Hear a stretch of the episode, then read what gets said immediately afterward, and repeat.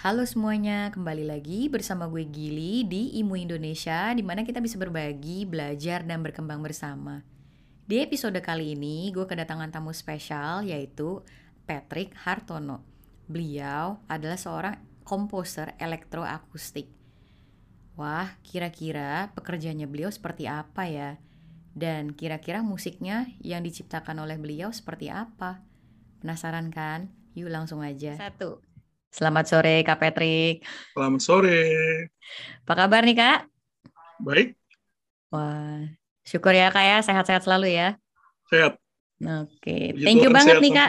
Uh-uh. Udah mau jadi narsum di I M U nih, sore-sore gini. Ya, sayang, terima kasih. Nih, di sela kesibukannya Kak Patrick masih mau jadi narsum di I M U nih.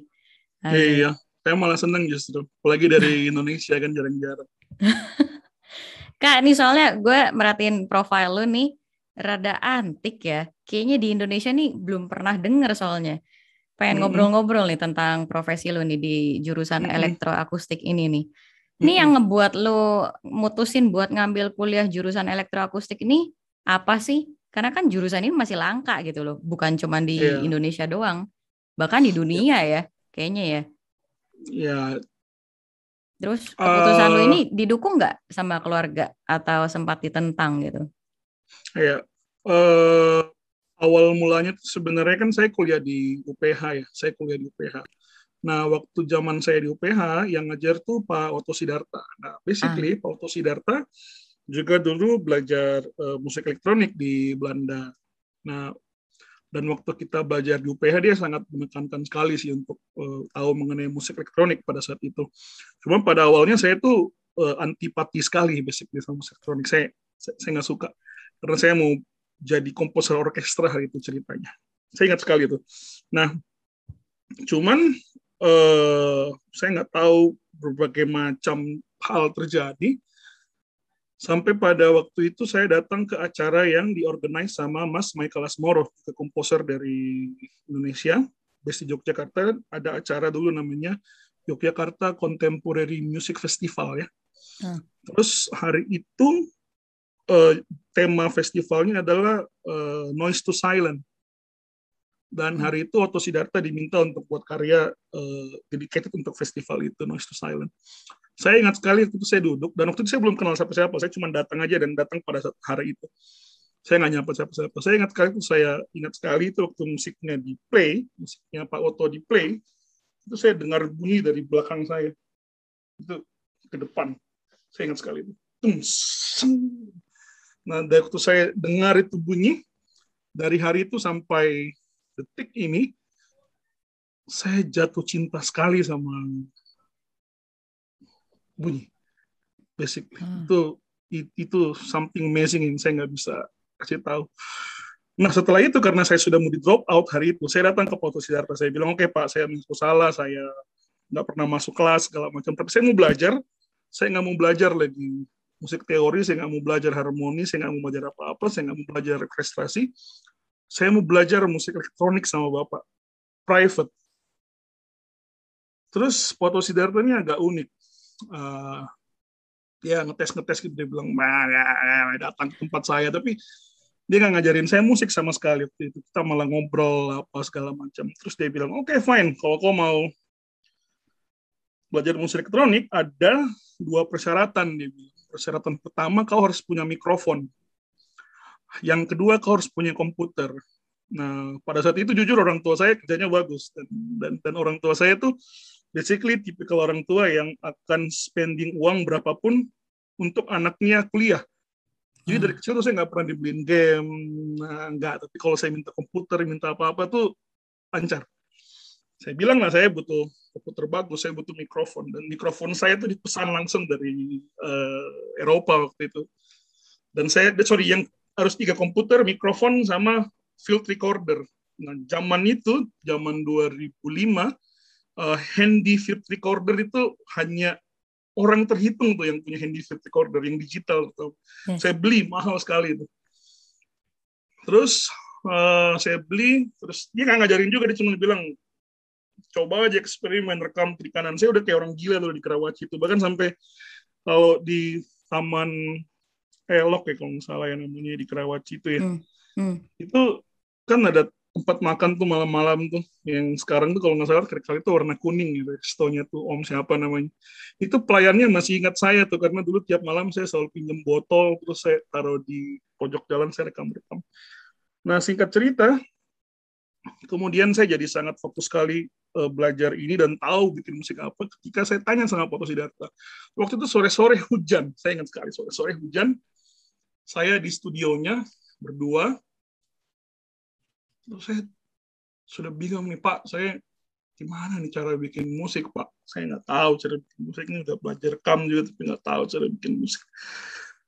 Terus, uh, salah satu uh, hal yang paling amazing itu terjadi, dia panggil saya gitu, terus dia, dia punya Mac, hari itu Mac yang zaman dulu, tuh, yang hard disknya tuh masih harus crack, nyalain, wah, mesin Mac yang zaman dulu sekali. Terus, dia panggil saya duduk, saya duduk di sampingnya, terus dia buka file. Nah, dia buka file, terus dia bilang, begini nih cara saya bikin musik. Ditunjukin semua, ini begini, ini begini, begini. Hal ini, mungkin kalau buat orang yang nggak ngerti itu, nggak terlalu tangkap konteksnya, tapi hal itu tuh, basically dia tunjukin saya semua. Tuh. Ini caranya nih, begini, begini. Saya bahkan, Saya pribadi bahkan itu belum sampai di level mau tunjukin ke orang, ini jerawan saya tuh gini loh. Saya mau tunjukin codingnya, tapi saya masih belum mau tunjukin ini saya punya ini loh, rahasia saya itu saya belum sampai di level itu. Nah selesai itu saya kabur lagi dari Otto Sidharta, saya pergi melanglang buana entah ke mana. Nah cuma yang unik dari Otto Sidharta, eh, karena kemarin saya harus tulis namanya di dalam eh, literatur review, dia menolak dibilang electroacoustic composer. Oh.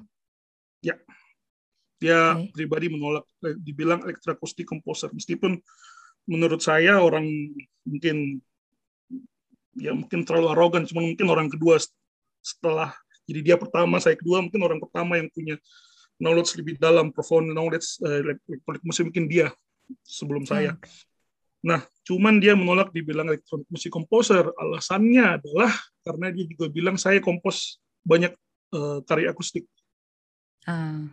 Dia punya karya orkestra, dia punya karya apa? Nah, saya nggak ada. Saya kebanyakan karyanya itu elektronik. Uh, Kira-kira pure elektroakustik semua ya. Ya, nah uh, ditentang sebenarnya karena saya dulu dari S M M, S M M. Uh, pertentangan itu tuh dan yang lucu ya dan lucu ya yang lucu sekali itu saya dari S D kelas enam dan saya baru ngomong ini di grup uh, WhatsApp saya di, di, di grup grup S D WhatsApp saya saya bilang karena ada teman saya sayangnya guru saya itu udah meninggal jadi saya cuma ngomong sama anaknya anak itu sekelas sama saya saya bilang dulu papamu itu dulu yang bilang sama saya kalau kamu mau sekolah musik nanti lulus S M P itu masuk S M M di Jogja. Nah, dari S D kelas enam itu saya sudah bilang, saya kalau lulus S M P, saya mau masuk S M M. Hmm. Nah, ya dari S M P saya masuk itu, saya sudah bilang sama orang tua saya, saya lulus, saya nggak mau masuk S M A, saya mau masuk S M M. Cuman untungnya, kebetulannya, ternyata, saya juga nggak tahu sebenarnya justru, ternyata oma saya, dari mama saya, itu kepala sekolah S M K, uh, wakil kepala sekolah S M K I di Makassar dulu. Oh, okay. Nah, S M K I itu, basically, sekolah menengah seninya untuk Uh, seni uh, musik tradisi. Ah. Nah, jadi oma saya sudah punya kenalan juga di S M M. Saya dikenalkanlah saya masuk S M M. Kayak gitu kira-kira. Jadi begitu saya bilang saya mau uh, sekolah musik U P H tuh nggak terlalu masalah. Cuma yang sempat masalah tuh adalah mau ke Belanda. Itu ah. yang masalah besar. Cuman saya nekat, saya jual mobil. Ah. Wow. Ya. Saya berangkat ke Belanda. Wow. Tapi lagi sewaktu Kak Patrick mutusin mau kuliah nih ke Belanda juga nih, sempat ada self doubt nggak sih? Karena ya, kan saya biasanya, karena out. kan biasanya kalau di Indonesia kan masih ada nih stigma-stigma yang seperti musisi mau makan apa gitu kan seringkali ditanyain sama orang tua, sama, sama keluarga terdekat gitu. Apalagi nih yang jurusan yang Kak Patrick ambil nih benar-benar langka banget lagi. Saya nggak pernah pikir itu sedetik pun sampai oh. detik ini. Sampai detik ini tuh saya nggak pernah pikir. Bahkan waktu, uh, sedikit mungkin supaya teman-teman tahu ya, saya dulu di drop out di Institute of Sonology. Saya bangga oh. sekali dulu masuk di sana. Saya di drop out. Salah satu hal di drop, salah satu hal yang membuat saya di drop out itu adalah shock culture. Saya oh. karena gini, saya S M A itu S M A negeri di kampung, kan S M M itu, dan itu dulu waktu zaman saya S M M itu kampung sekali. S M M itu jam hmm. lima sore tuh hanya saya dan sapi dan sawah, sudah tak ada apa-apa di sana. Dan uh, waktu saya di U P H, uh, saya kebanyakan sendiri gitu loh eksperimen, jadi saya kurang terlalu gaul. Jadi begitu saya pindah ke Belanda, saya kena shock culture yang sangat luar biasa. Basically shock culture yang sangat luar biasa itu adalah saya selalu takut untuk bicara dan develop something, dimana itu it's not the way if you want to study abroad. You should mm. you should start your, your initiation. You should initiate something. Jadi saya sekali itu. Jadi saya kena drop out hari itu. Mm. Padahal uh, dan juga saya di drop out itu jujur karena zaman saya, dan mereka udah rubah kurikulumnya. Zaman saya waktu saya di Belanda, ini juga mungkin akan menjawab pertanyaan pertanyaan berikutnya. Zaman saya di sonologi itu, kamu harus dalam satu minggu belajar tiga bahasa. Wait, SuperCollider, Lisp, MaxMSP, ya, tiga bahasa programming, wow. matematika, dan signal processing. Ini setara dengan anak elektro. Itu, dan saya tuh S M A-nya dari S M A musik. Ngerti nggak? Itu, hmm, hmm. itu, itu gila. Itu, saya ingat sekali ya. Saya, saya ingat sekali nih, ini, ini, ini beneran ini. Saya tuh mulai gereja tuh di Belanda. Gara-gara hari pertama saya masuk di kelas di kampus itu, pelajarannya itu bukan musik. Itu saya nelpon orang tua saya. Saya bilang, ini saya salah jurusan, ini saya mau pulang. Saya ingat sekali itu. Karena waktu itu tuh ya, kelasnya itu saya ingat banget. Itu kelasnya yang ngajar namanya Peter Pabun, uh, profesor. Dan dia adalah profesor di Signal and System. Itu okay. Saya ingat sekali. Kelas saya pertama semua lagi itu adalah frekuensi sama dengan satu dibagi waktu, kalau saya nggak salah. Iya, saya, saya lupa, cuma itu ingat sekali. Kayak gitu kira-kira. Udah kayak belajar fisika aja. Ya, terus saya di drop out, uh, saya pulang dua ribu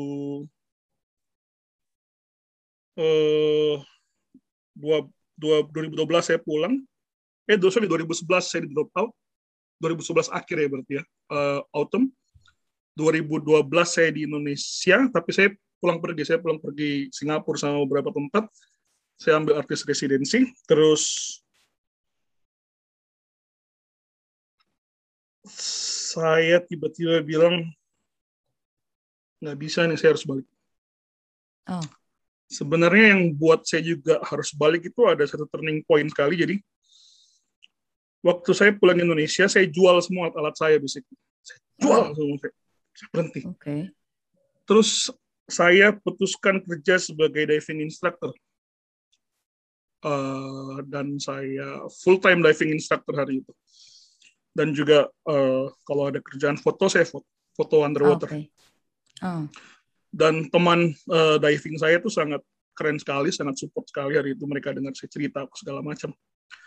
Nah, lucunya, kira-kira di ta- akhir tahun dua ribu dua belas, uh, si Michael Asmoro yang di Jogja itu kirimin hmm. saya link. Dia kirimin saya link, dia bilang, ini ada festival di Taiwan, elektronik musik. Saya cobalah bikin karya dengan komputer saya yang ala kadarnya hari itu. Yang ala kadarnya hari itu. Saya kirim, eh ternyata karya saya masuk. Ah. Waktu karya saya masuk, saya udah mulai ragu nih, wah ini karya masuk nih, saya maju apa enggak nih. Terus saya lihat, ternyata itu bukan festival, Jill. Itu ternyata Jadi, conference. Oh. Academic conference. Terus saya mulai kayak, wah keren nih kayaknya academic conference. Saya ngomong lah sama orang tua saya, waktu itu orang tua saya masih kerja, jadi dia punya uh, Garuda Miles yang masih free, kalau nggak dipakai hangus gitu kan. Saya bilang, hmm. udahlah saya pakai lah nih Milesnya. Berangkatlah saya ke Taiwan. Waktu saya ke Taiwan, ternyata benar. Itu bukan festival, itu uh, conference di National Chiao Tung University, Taiwan. Hmm. Saya ingat sekali itu. Uh, dan di situ saya baru tahu, dan itu saya baru sadar, dan saya terbuka sampai detik ini bahwa elektronik musik itu kalau yang betul-betul kamu mau berkarir di sini secara profesional, kebanyakan yang kebanyakan ya tidak semua, kebanyakan yang hidup dan terus berkarya itu adalah profesor. Oke. Okay. Karena waktu itu yang datang basically semua profesor satu dunia di sana waktu itu. Nah, dan di situ juga saya ketemu yang namanya uh, Per Magnus, dan saya baik sekali, dia baik sekali sama saya, terutama dalam karir saya. Dan dia orang yang pertama kali mengenalkan saya mengenai apa itu uh, three-dimensional sound. Okay. Saya belajar pertama kali dari dia. Kayak gitu kira-kira. Terus-terusnya akhirnya saya teruskan kembali lagi ke Belanda. Jadi itu yang conference di Taiwan jadi turning point lo ya, Kak ya? Buat iya, dan sampai lagi. Detik ini saya conference terus hari ini, minggu depan itu. Minggu depan itu ada Australian Computer Music Conference ya. Sebelumnya, nice. Dua minggu lalu yang uh, Jill mungkin lihat saya online sampai subuh tuh International Computer Music Conference. Terus sebelumnya itu uh, Birmingham, uh, B I S, Birmingham uh, Festival. Terus Oktober nanti uh, Seoul Computer Music Conference. Wow, luar biasa sibuknya kakak ini satu. Iya. Tapi masih nyempetin lagi di sini. Terima kasih banget loh. Jadi sebenarnya nih Kak Patrick, jurusan elektroakustik ini itu belajar tentang apa gitu loh? Maksudnya genre oh, musik ya, apa gitu loh? Apa uh, musik elektroakustik ini berada di bawah departemen apa juga sebenarnya? Basically musik elektroakustik tuh berada di bawah departemen musik itu pertama kan.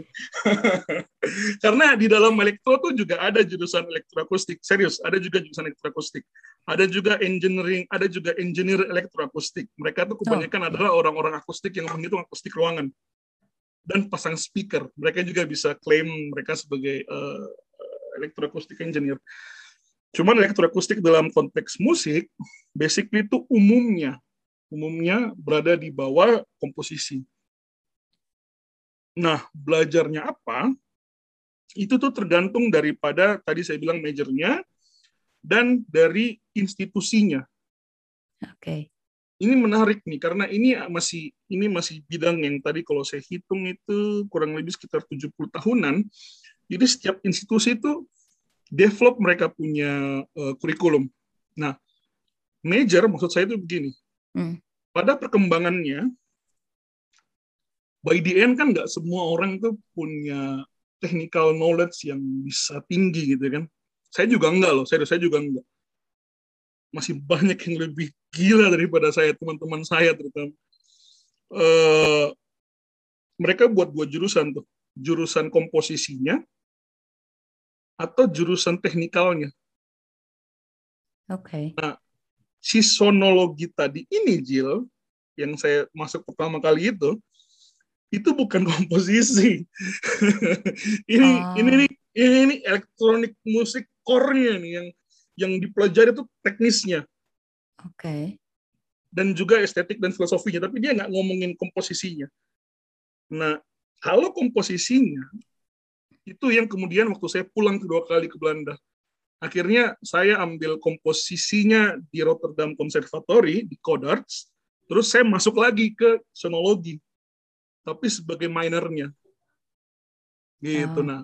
Di komposisinya itu, basically kalau orang yang, uh, jadi gini dulu, biar gak bingung lagi ya, kalau orang ambil komposisi, tok, tok, ya, dia masuk misalkan ke Jerman, atau mana, gitu ya, dan supaya tidak bingung lagi, saya tidak tahu tempat lain yang sampai detik ini tuh masih ngajarin komposisi klasik, saya nggak tahu, karena kebanyakan lingkungan saya, kebanyakan kalau orang masuk komposisi, kebanyakan sudah ngajarinnya itu komposisi kontemporer. Nah, yang mereka pelajari itu kebanyakan adalah orkestrasi, harmoni, musik teori, hmm. you name it, analisis, dan lain segala hmm. macamnya, kan? Orang yang masuk komposisi musik elektronik juga pelajari hal yang sama. Histori, okay. analisa, dan lain segala macamnya. Tapi, mengenai musik elektronik. Okay. Kayak gitu kira-kira. Jadi, kalau misalkan uh, kita analisa, uh, apa namanya, karyanya orang yang instrumen, elektronik kita analisa karyanya orang yang elektronik. Nah, oh. Cuma yang membuat jadi rumit sekali itu adalah karena beberapa karya di musik elektronik ini juga ada akustiknya, ah. ada instrumennya. Nah, di situ akhirnya orang yang belajar musik elektronik komposisi somehow dituntut untuk bisa dual nih, oke, okay. gitu, bisa dual. Nah, saya pribadi kenapa ambil minornya uh, uh, sonologi karena saya masih mau punya Uh, apa ya kemampuan skill untuk buat semua uh, sendiri basically itu itu itu itu cuman pilihan saya. Nah makanya saya belajar sonologi. Nah, yang kedua itu adalah orang yang betul-betul belajar si komputer musik yang betul belajar komputer musik. Nah orang-orang yang belajar ini basically itu mereka full belajar teknisnya. Ah. Kebanyakan kalau mereka selesai mereka tuh either jadi technical assistant, karena kerjaan ini tuh ada loh, dan hidup basically kalau di luar. Mereka jadi technical assistantnya composer atau production, hmm. uh, mereka kerja sama software company. Salah satu teman saya, teman sekelas, Andreas, dia sekarang developer di Resolume. Mungkin huh? pernah dengar Resolume itu adalah software untuk V J. Paling keren saat ini, dia dia kerja di sana sekarang. Terus hmm. uh, Jonas Gruska, Uh, dia terkenal sekali sekarang karena dia uh, dia dia dia independent, independent label dan independent D I Y maker, musician juga. Dia terkenal sekali sekarang karena dia buat geofon. Jadi uh, geofon itu adalah alat untuk mendeteksi uh, seismic movement kalau saya nggak salah okay. bahasanya, gelombang uh, seismik. Tapi dia pakai itu untuk jadi mikrofon, unik sekali. Ah. Terus juga dia terkenal sekali karena dia buat uh, elektromagnetik uh, detektor mikrofon. Dia terkenal wow. sekali ngejual itu. Ya. Dan uh, dulu yang teman saya di sonologi, ya, hmm. seangkatan tuh daftar tujuh. Hah? Cuma tujuh? Ya, mereka mereka, uh, mereka kita sangat eksklusif sekali karena karena begini ongkos pakai instrumen bukan instrumen. Ongkos listrik pakai studio kita tuh mahal.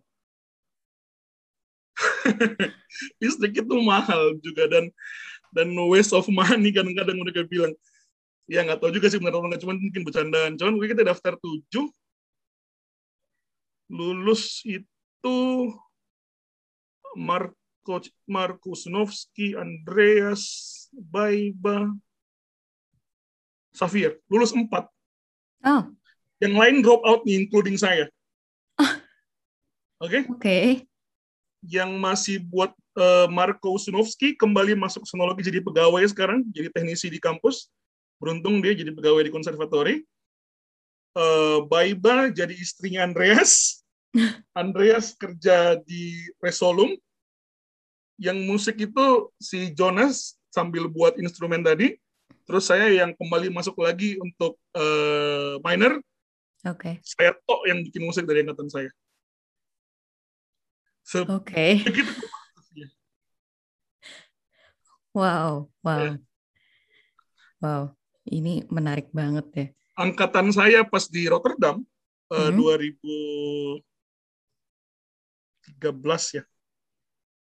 Let's say, let's say yang lulus lulus sama-sama ya, tiga belas. Ya, masih bikin musik tapi nggak terlalu aktif. Yang paling aktif tinggal saya. Hmm. Ya. Ini kalau Kak Patrick sendiri juga, kalau nggak salah kan lagi ngelanjut lagi kan studi program. Ya, saya S tiga, lagi ya? uh, P H D sekarang di sini, interaktif komposisi. Wow, wow.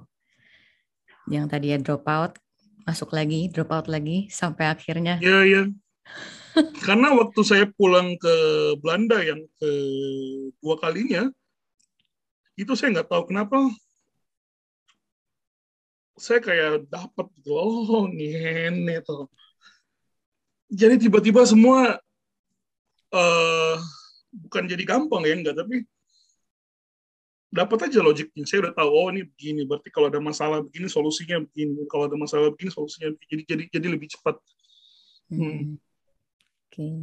Kak Patrick sharing dong sama teman-teman I M U di sini gitu sedikit gambaran seperti apa oh, ya? sih karyanya atau produknya dari elektroakustik punya saya ini. Dulu atau mau lihat punya orang bebas bebas saya bebas apa okay, aja kita kata. Lihat dulu pertama karya dari orang yang saya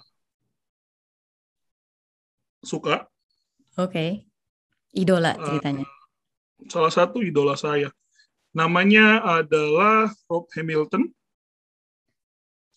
Dan seperti pada umumnya, orang-orang begini adalah orang-orang yang dulu belajarnya tuh kalau nggak di Stanford, uh, kampus-kampus kayak gitulah. Kemudian uh, sekarang dia profesor di uh, Rensselaer, New York. Hmm, okay. Malam saya barusan habis ngobrol sama dia. Kita nggak usah lama-lama ya, excerpt aja karena ini panjang, yeah. Tapi mudah-mudahan menarik. Bisa lihat nggak? Ya, yeah, ya. Yeah. Nah, ini saya terangkan dulu ya. Ini adalah virtual reality musical instrument. Uh, yang di okay. tengah itu adalah Rob Hamilton sendiri. Okay. Karya okay. ini adalah karya uh, live performance. Uh, kalau saya nggak salah juga improvisasi. Tapi yang unik daripada karya ini, basically ini adalah karya di mana dia memainkan bukan digital juga ya. Kalau digital kan kita masih bisa lihat uh, fisiknya. Mm-hmm. Misalnya kalau mm-hmm. digital instrumen kan, oh ada digital biola, ada digital piano, mm-hmm. gitu kan. Nah ini enggak. Ini uh, adalah virtual reality kontrabas. Tapi dia juga nggak bilang kontrabas. Pokoknya virtual reality instrumen yang inspired daripada kontrabas. Ah, I see. Bisa, bisa, bisa. Oke, okay, bisa ngerti ya. Saya play ya. Oke, okay. okay. hmm. monggo, monggo, monggo.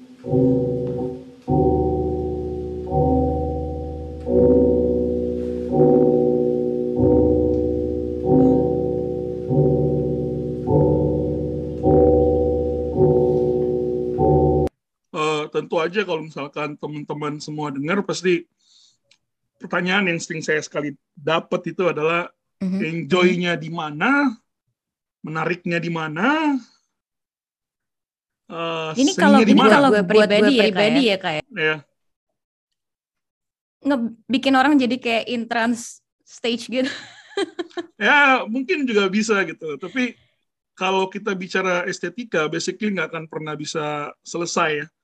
Uh, cuman yang menarik daripada karya ini basically salah satu essence-nya uh, itu adalah dia mencoba mengeksplorasi possibility musikal dari uh, teknologi uh, virtual reality, salah satunya dengan menciptakan si uh, virtual reality musical instrument ini. Nah yang berikutnya yang saya mau tunjukin ini salah satu eksperimen saya yang baru-baru. Saya kebetulan uh, uh, collaborate dengan uh, Denmark-based company mm-hmm. yang develop uh, virtual reality system. Terus okay. saya coba pakai sistemnya dia untuk uh, buat uh, let's say short excerpt. Mm. Uh, saya play ya. Masih bisa lihat okay. kan? Ke sharing-nya? Yes. Ya? Yes.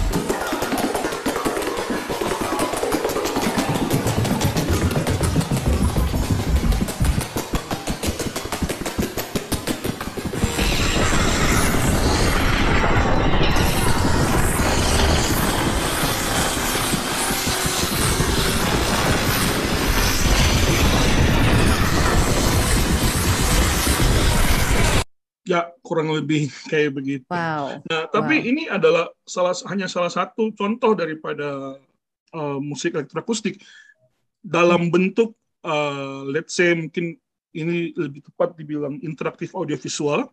Oh, sorry, okay. sorry. Ya, nggak apa-apa, nggak apa-apa. Monggo, monggo. Tapi salah satu yang saya mau share terakhir itu adalah karya dari idola jantung hati saya. Istri saya okay. pun juga harus menerima kenyataan ini.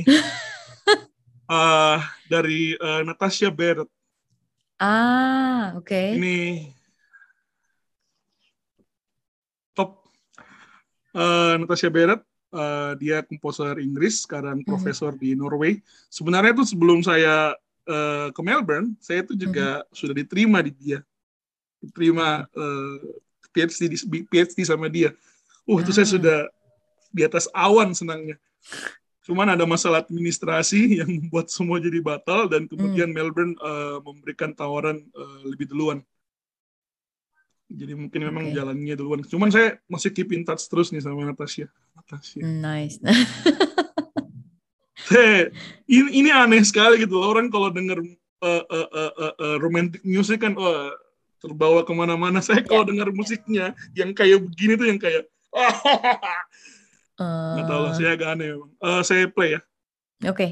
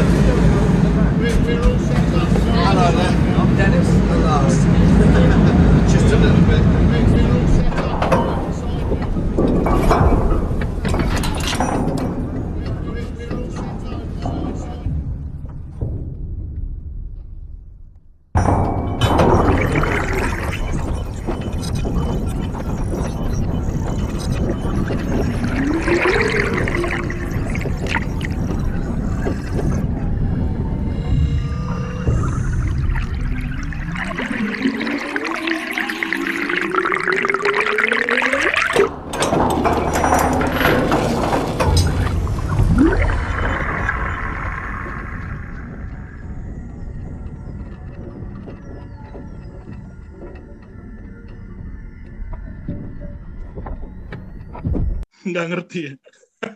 Nggak, ini menarik buat, buat gue apa bermunculan beberapa pertanyaan di kepala gue sekarang. Tadi kan yang per, karya pertama kan Kak Patrick sempat mention dia um, menyerupai apa instrumen kontrabas gitu kan. Nah, ya, karya Kak Patrick dia... sendiri inspired sama instrumen apa gitu. Nah, saya kedua, agak menarik. Sebenarnya. Ini musik ya, kayak begini terus... bisa dikategoriin kayak avant-garde nggak sih? Nah, ini sih ada yang nanya sama saya kemarin di Instagram nih. Jadi begini, yang pertama dulu ya, uh, instrumen saya berarti kan? Yes.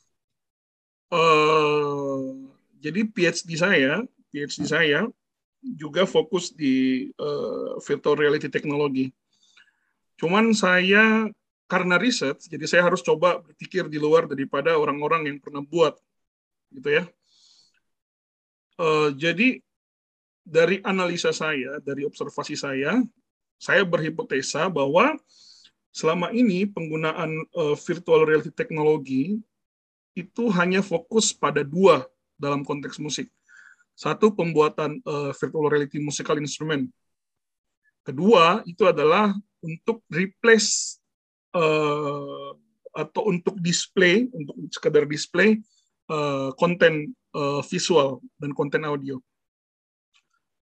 Yang saya melakukan itu berbeda. Yang saya melakukan itu adalah saya mencoba untuk membuat sistem musik interaktif menggunakan virtual reality, namun gimana ya bahasanya? Nah, uh, virtual reality dengan mengadaptasi uh, mekanikal daripada wayang. Kalau misalnya kita lihat wayang, wayang itu selalu punya skeleton, ya enggak? Yes, yes. Ya kan, ada skeleton. Nah, basically waktu dalang megang wayang, saya harus ke Jogja nih, makanya saya harus ke Jogja. Jadi risetnya belum selesai. Cuma kurang lebih seperti begini. Waktu dalang megang wayang, basically kan dia punya cara megangnya. Itu saya juga nggak tahu tuh gimana dia megangnya, begini kah atau begini kah, itu saya juga nggak tahu. Saya harus lihat karena nggak ada dalang di sini. Nah, yang saya mau lakukan itu adalah, ini kan dua dimensi waktu dia bergerak, basically aksisnya ya, karena tidak ada tidak ada depth-nya. Nah, yang saya mau lakukan itu adalah, saya mau buat sistem, uh, atau mungkin ya sistem mungkin lebih tepatnya, untuk mentransfer si dua dimensional mechanical daripada wayang ini okay. ke dalam tiga, ke dalam domain tiga dimensi, di dalam virtual reality. Sehingga yang namanya six degree of freedom, kalau saya nggak salah itu terminologinya, bisa tercapai. Nah, kemudian yang menarik itu, yang kebanyakan orang tanyakan ke saya dan juga pertanyaan di riset saya adalah, bagaimana cara perform yang tepat? Karena basically cuma kau yang bisa lihat di sini. Kan? Hmm. Cuma saya yang bisa lihat, kan? Kontennya hmm. yang lain nggak bisa lihat.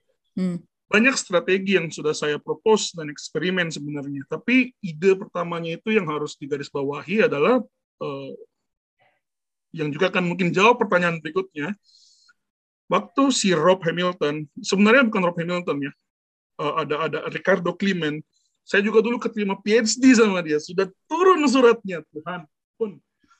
Cuman dananya nggak ada. Karena waktu itu Brexit, jadi mereka mengurangi dana untuk non-European. Ah. Sedih sekali saya. Ada uh, ada uh, untuk untuk game yang interaktif game kayak itu ada Rob Hamilton, uh, Ricardo Climent. Saya pertama kali ketemu Ricardo Climent dua ribu empat belas. Orang pertama yang saya lihat perform di konser, speakernya banyak sekali itu pakai game dan main game, itu dia Ricardo Climent. Kemudian teman saya Marko Siciliani dan si Rob Hamilton yang saya tahu terakhir. Uh, tapi yang start duluan tuh basically Rob Hamilton, Ricardo. Mereka ini start tahun yang sama kira-kira. Nah, uh, waktu mereka buat karya kayak begini, mereka tuh nggak ngomong konteks sekarang. Kita nih nggak ngomong konteks sekarang. Kita ngomong tuh konteks berikutnya. Kedengarannya itu agak sedikit naif dan agak sedikit uh, superficial, saya nggak tahu. Cuman kedengarannya agak sedikit, wah kita buat musik untuk masa depan. Tapi ya, memang begitu ceritanya. Jadi, basically saya buat musik itu ketika suatu saat nanti kita semua bisa akses virtual reality. Uh. Begitu ceritanya. Tapi, karena belum bisa, harus ada strateginya. Salah satu strateginya itu adalah uh, display visual saya yang di, jadi biasanya kalau kita pakai V R, hmm. kepala kita ini bergerak kan, nah kepala kita yes. bergerak ini uh, data dari tracking kepala kita itu basically controlling uh, virtual kameranya. Hmm. Jadi kalau di game itu virtual kamera yang membuat kita bisa melihat kiri kanan atas bawah. Hmm. Nah, si data dari virtual kameranya ini akan saya project ke screen kayak tadi Rob Hamilton itu. Ya. Terus uh, tangan saya, saya akan buat kamera lagi yang untuk project ke dari segi ada dua screen supaya uh, penonton bisa lihat. Terus uh, soundnya, saya akan implementasikan uh, ambisonic. Tuh agak rumit kalau diskusikan, cuman simpelnya itu adalah uh, uh, three D sound. Zaman okay. sekarang tuh lagi naik daun karena uh, Apple barusan bilang, oke okay, kita punya headphone baru, jadi kalian semua bisa dengar musik Dolby, which is tidak seratus persen benar juga. Karena teman saya kebetulan lagi riset di Dolby di Sydney itu dan dia cerita, uh. "Well, Patrick, it's still still on trial and it's commercial product, so it's not really one hundred percent three D sound in term of uh, fully binaural experience karena masih ada beberapa teknologi saya nggak tahu juga." Mm. Nah, kemudian ini sebenarnya relevan dengan pertanyaan yang kedua si avant-garde. Avant-garde ini kebanyakan orang berpikir tuh ada periode dan tahunnya gitu loh, tapi enggak sebenarnya. Kalau saya nggak salah, karena saya barusan balas ini kemarin tuh ada Instagram, tahu nggak ada ada account Instagram lucu, dia selalu post mengenai musik-musik yang orangnya mainnya fals, bukan fals, fals, fals ini adalah terminologi yang ditermah nggak suka sekali sebenarnya, dan beberapa orang karena basic itu nggak ada yang fals, yang hmm. ada tuh hanya sedikit out of tune, tapi tidak ada yang fals. Beda frekuensi. Karena kalau fals, bagaimana musik saya begitu kan? Nah, jadi dia suka posting gitu-gitu, dan saya juga komen-komen. Cuman kemarin tuh uniknya, dia post video orang lagi masak gitu. Dia masak, teman waktu dia masak, bunyi-bunyi itu diamplifikasi. Nah, ini adalah salah satu contoh daripada uh, anti-genre atau anti-musik movement di Amerika, startnya tahun sembilan belas lima dua kalau nggak salah. Nah, ada yang bilang, apakah ini avant-garde? Gitu loh. Terus saya bilang, well, avant-garde basically itu startnya tuh tahun seribu delapan ratusan, dimulai hmm. dari, bukan dimulai, salah satu, let's say dibilang start awalnya itu adalah karya realis apa gitu dari salah satu visual artist di France. Okay. Karena basically avant-garde tuh bahasa Perancis kan, yang kalau ditranslate literally di Indonesia, basically itu garda depan. Nah, tapi dalam konteks musik, kita bilang, uh, ini musik avant-garde atau enggak, uh, pengertian itu adalah seperti yang saya bilang tadi, gitu loh. Musik-musik yang dimana eksistensinya atau uh, ide daripada terciptanya musik itu bukan untuk sekarang. Kayak gitu, kayak gitu. Oke. Ini menarik banget sih. Wow. Itu karya-karya yang tadi Kak Patrick share screen tuh benar-benar something new for me gitu. Yeah. Tapi ini sudah nggak new di bidang saya. Kita sekarang kita tuh sekarang lagi krisis kalau saya perhatikan, uh, Jill. Ah, saya juga nggak bingung kira-kira ini. Karena karena basically gini ya, uh, apa yang uh, general public lihat misalkan gitu ya, itu kan uh, sudah Uh, uh, uh, let's say commercial product atau mainstream, uh, hal yang mainstream gitu. Sedangkan yang saya lihat tiap hari itu enggak. Yang saya lihat tiap hari itu hal yang, contoh saya kasih contoh ya, uh, sekarang tuh yang yang yang lagi rame itu yang saya bilang mengenai tiga D sound itu ya, itu diciptakan tahun delapan puluhan, diinvented tahun delapan puluhan di Oxford, hmm. ambisonic gitu. Baru sekarang kira-kira tuh Uh, apa namanya bisa diimplementasikan secuil aja untuk komersialisasi itu pun cuma secuil, secuil banget. Terus uh, tahun seribu empat ratus, seribu sembilan ratus empat puluh dua waktu musik konkret mulai muncul the, oleh Pierre Safer. Musik konkret itu musik yang dimana materi bunyi-bunyiannya itu berasalkan dari rekaman bunyi-bunyi konkret. Kalau dalam bahasa sekarang anak-anak nih itu adalah Foley. Baru diimplementasikan di Foley baru berapa tahun gitu kan. Nah, yang saya lihat sekarang, yang bahkan kita sudah lihat sekarang, itu tuh cuma ada dua pengkerucutan di dalam perkembangan musik. Satu, artificial intelligence. Oke. Okay. Artificial intelligence ini banyak lagi dalam sana, ada machine learning, automation learning, sekali deep learning, supervised, dan segala macamnya. Kemudian game. Oh. Game technology. Game technology ini one of the future actually. Mixed reality, virtual reality, augmented reality. Uh, dan saya nggak tahu lagi mungkin apa berikutnya. Nah, tapi output daripada ini somehow, ini saya pribadi ya. Oke. Tok, saya belum, conference dua minggu lalu tuh boleh dibilang adalah conference paling up to date di bidang saya. International okay. Computer Music Conference itu sudah mulai dari berpuluh-puluh tahun yang lalu. Okay, okay. Belum ada yang ini loh, belum ada yang tiba-tiba ngerti nggak muncul dari antah berantah. Inilah masa depan. Itu kita itu kita belum belum lihat. Makanya saya nggak tahu tuh, kalau kita mau terus, kemudian saya mau dengan naif bilang, saya buat musik untuk masa depan, saya...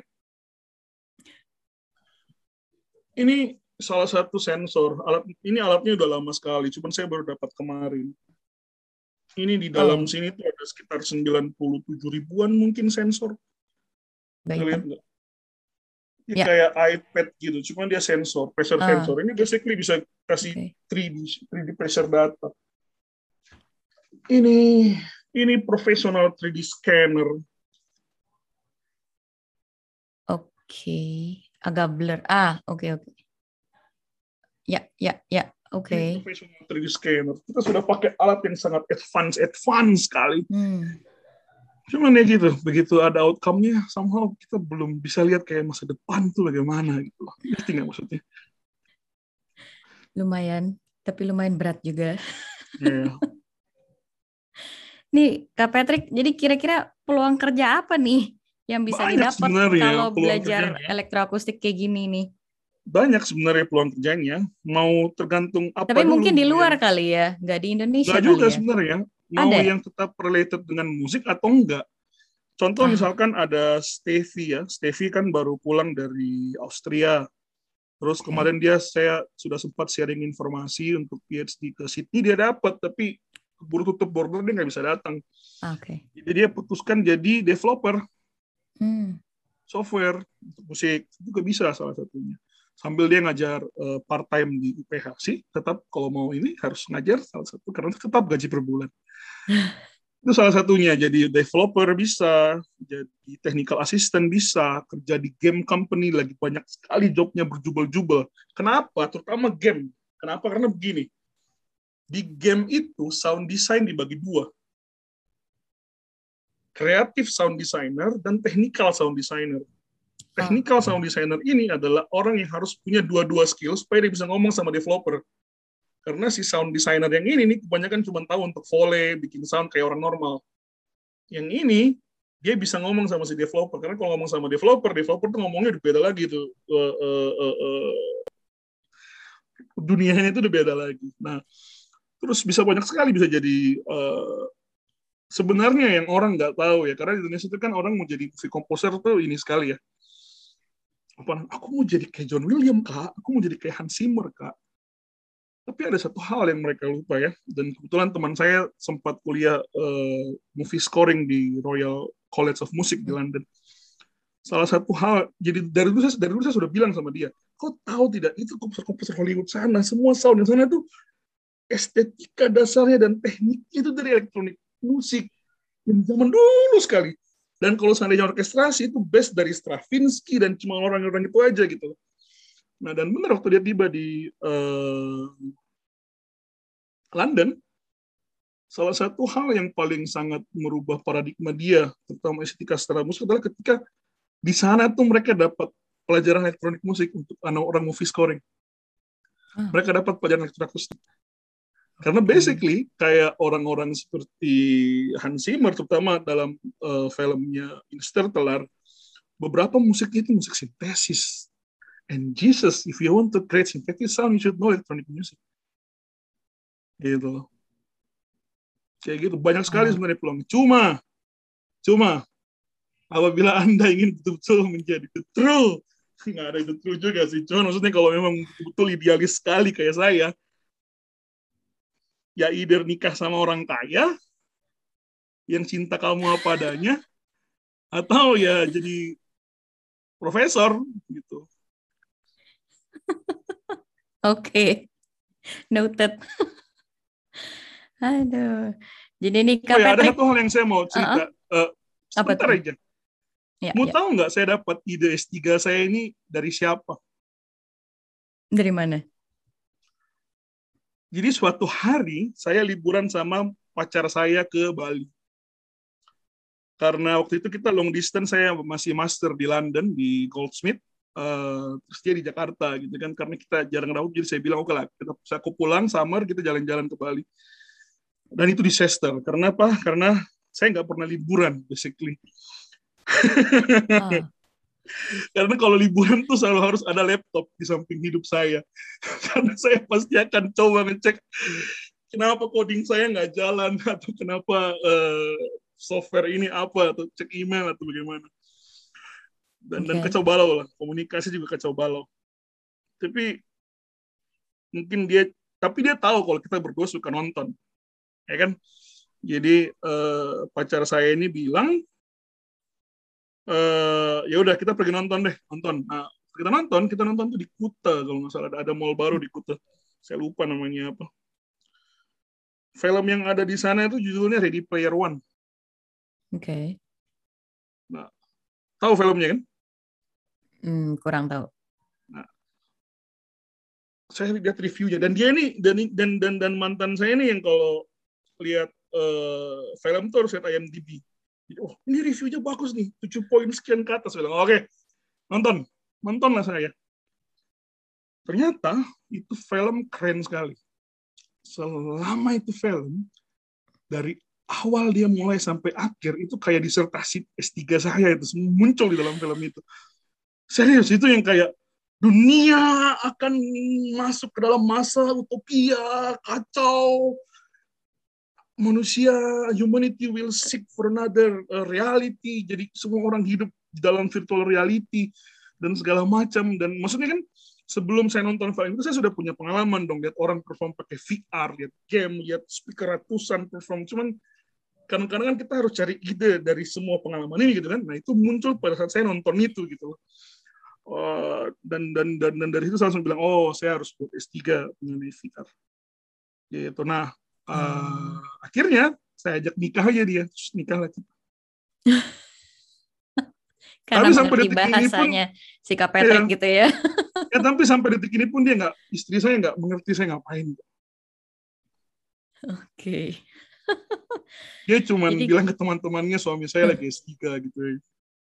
Uh, aduh, Kak Patrick, jadi punya ini nggak Kak? Wejangan buat teman-teman I M U di sini gitu, misalkan mereka kalau juga pengen ngedalamin jurusan elektroakustik ini gitu.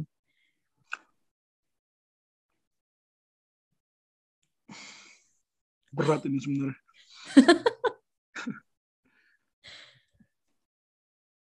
Sebenarnya mungkin bukan uh, belajar elektroakustik musik kali ya, mungkin lebih belajar apa yang mereka mau. Cuman masalahnya begini. Uh, Yang saya pelajari dari belajar musik elektroakustik itu sebenarnya satu sih. Uh, yang juga orang tua saya, saya nggak akrab sama orang tua saya jujur. Cuman pesan dari bapak saya itu cuma satu, kalau kerjakan satu hal itu harus serius. Dan itu yang saya dapat mungkin. Jadi kalau kamu mau belajar uh, musik elektroakustik, karena jujur di Indonesia nih mulai banyak nih, mulai banyak yang ngontek nih, mulai banyak yang nanya. Cuman dan jujur, masalahnya nggak ada tempat pelajaran di Indonesia. Harus keluar sayangnya. Dan itu cost mahal sekali. Dan nggak semua orang punya opportunity, kan? Belajar dari internet bisa, tapi nggak semua hal bisa dari internet. Nah, jadi eh, kalau mau belajar ini, pertama itu niat. And basically no turning back. Itu sebenarnya, itu itu nggak ada turning back sama sekali di bidang ini. Kenapa? Karena kalau kamu turning back, kamu rubah profesi seratus delapan puluh derajat dan itu mulai dari nol. Bisa bisa ngerti nggak? Dan dan basically no turning back itu pertama, dan kedua jurusan ini tuh potensialnya tuh bisa kemana-mana karena interdisipliner. Tapi essence utamanya, musik utamanya sendiri itu basically di luar mainstream, di mana itu sangat tidak komersil. Tapi sekali lagi semua hal bisa dikomersilkan. Cuman essence utamanya sebenarnya itu sangat tidak uh, komersil gitu loh. Tapi selalu ada cara sih. Sampai detik ini saya sampai detik ini saya puji Tuhan kayaknya aman-aman aja saya. Saya masih bisa makan sampai hari ini. Mulai ngajar lagi bahkan, mulai minta ngajar, nice. Fine-fine aja. Wah. Kak Patrick, kita udah di penghujung acara nih. Satu pertanyaan yep. terakhir yang mesti aku tanyain. Apa nih impian seorang Patrick ke depannya sebagai elektroakustik komposer? Uh, berat sekali ini. Oh ya, satu hal yang uh, teman-teman harus tahu ya, yang mungkin saya agak berbeda dengan orang-orang lain. Saya nggak pernah punya cita jadi komposer besar. Tuh. Oke. Okay. Sama sekali nggak ada dalam pikiran saya. Saya tuh cuma punya teman baik di musik itu empat orang. Ya. Rocky, Markus, Yosua, Visnu, sorry. Harry, lima orang ini. Saya tahu karya saya uh, boleh dibilang main di mana-mana, tapi kalau saya lagi kerja musik, terus saya sudah ngomong sama lima orang ini, saya sudah puas sebenarnya. Jadi saya kadang-kadang nggak merasa harus jadi komposer besar sekali. nggak pernah ada cita-cita, nggak pernah ada cita-cita. Dari semua pengalaman, achievement yang saya dapat, saya nggak pernah punya cita-cita. Kalau saya menang award, saya nggak pernah. Award pertama yang saya menang itu saya nggak tahu saya menang. Tahu saya dapat aja. Gitu. Uh, cuman cita-cita, saya mau punya uh, tenure position di kampus. Kenapa? Kalau saya punya tenure position di kampus, saya bisa punya uh, financial stability. Dan kalau saya punya financial stability, saya bisa berkarya suka-suka hati. Itu aja. Saya, saya jujur, saya saya nggak pernah punya impian jadi orang kaya. Cita-cita saya dan istri saya itu hanya satu, Jill. Kita mau punya franchise kalau nggak Indomaret, kopi jadi jiwa di Bali. Itu aja. Nggak ada cita-cita apa-apa. Dan, dan jujur ya, banyak yang orang juga nanya saya kemarin tuh, terutama di Instagram, habis saya lagi stres sekali dengan kerjaan, saya mulai komen-komenan di Instagram, ada banyak yang japri nanya, alasan kuliahnya apa gitu. Tadi mungkin sudah ditanya, cuma saya, saya, saya, saya elaborate lebih detail. Sampai detik ini tuh cuma karena saya suka sekali aja tuh. Bikin sama bunyi kayak tadi itu. Iya. Itu nggak tahu loh, Jill, kenapa. Saya kalau dengar bunyi bergerak ya, itu tuh kayak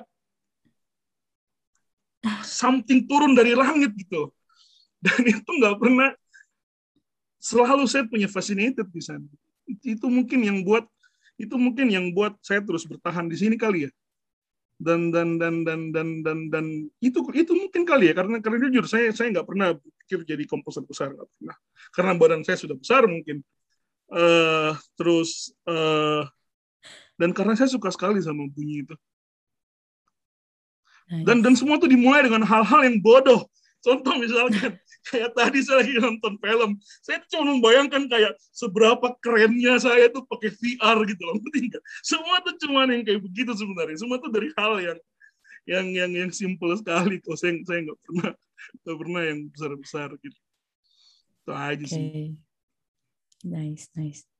Passionate banget nih si kakak nih. Iya, Kak Patrick punya kerjaan lain soalnya. Kak Patrick, thank you banget ya. ya terima kasih banyak semuanya buat sharingannya Kalian, sama teman-teman I M U di sini.